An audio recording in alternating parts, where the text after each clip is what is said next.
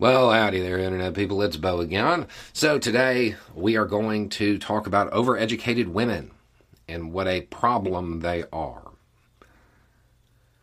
We're going to do this because we got a statement from somebody who is in Congress.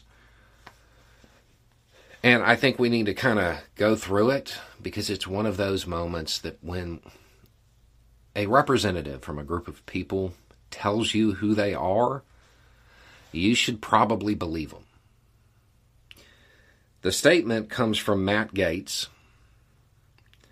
How many of the women rallying against overturning Roe are overeducated, underloved millennials who sadly returned from protest to a lonely microwave dinner with their cats and no bumble matches? I mean, first, there's a logic issue here that I think needs to be addressed before we get to the actual substance because I'm beginning to worry that there are people in Congress who don't understand where babies come from.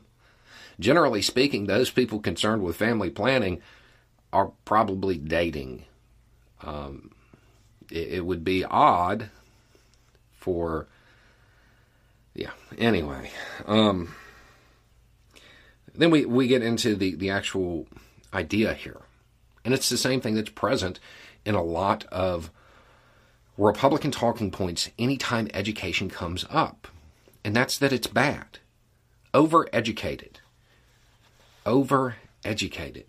Really kind of let that sink in. What exactly does that mean? What does it mean to be too educated?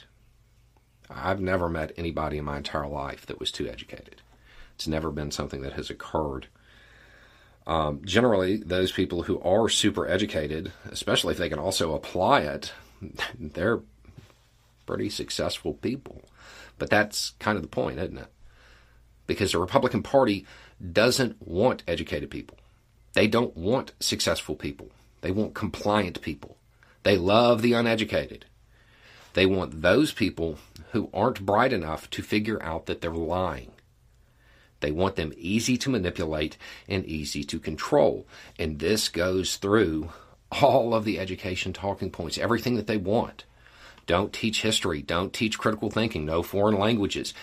They don't want people to have the tools for their own liberation. They don't want people to have the tools to succeed in the system that exists. They want them easy to control. So they want them dumb it isn't the first time we've heard this particular talking point, this particular idea that education is bad from the Republican Party. It's constantly present because it's a core thing that they need for the Republican Party to succeed as it exists. They need their voters ignorant. If they become educated, most times they step away from the Republican Party.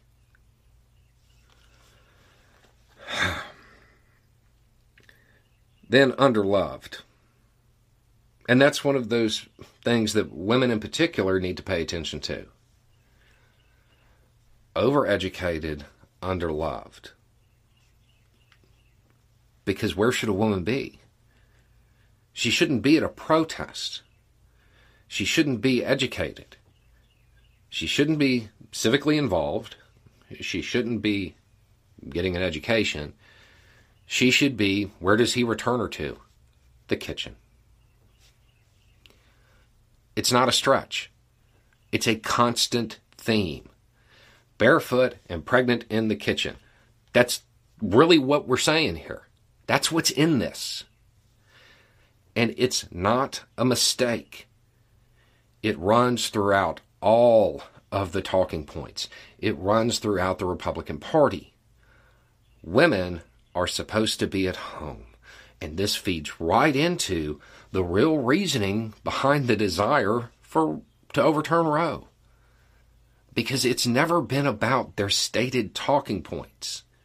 We can show this by the rates that occur in in heavily Republican areas. That they don't deviate that much from anywhere else. It, it is what it is. It doesn't have anything to do with that. It's about control because it always is. The more educated a person, the more educated a woman, they are harder to control. The more freedom they have, they're harder to control. This is really the same thing it always is with the Republican Party a push to exert control on others to make sure that mediocre men still have some semblance of power when maybe they don't deserve it. That's, that's what it's about, and that's what's in this text. That's what's in this statement. If I had any advice for young women, if you ever hear overeducated, that term come out without irony out of somebody's mouth, don't date them. If you ever hear jokes about being in the kitchen, don't date them. They're only going to hold you back. Now, I understand that there are some religious communities where family planning of this sort is just something that isn't done and it's against everybody's beliefs, and that's fine. But if you're not part of one of those really small communities and you hear this kind of rhetoric, run, don't walk. Because the entire point of it is to put you under their control. And anybody who wants to control you is just scared that you're going to do better than them. And they're probably right. This rhetoric, all it does is hold the U.S. back. These ideas, all it does is hold the U.S. back. If you're somebody who wants to make America great again, why would you want to relegate half of the population to the kitchen? Because it's the only way you'll be on top, right? You got to take out the competition. Rather than focusing on controlling other people, focusing on becoming overeducated by your standards focusing on bettering yourself is probably a better route. You, you can't actually maintain control this way either. It's that, those days are gone.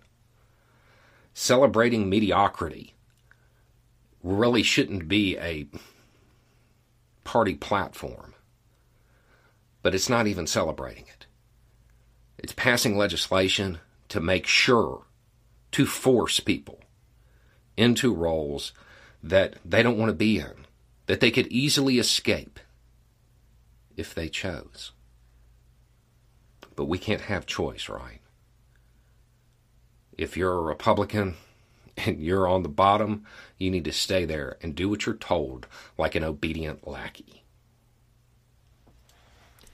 Anyway, it's just a thought. Y'all have a good day.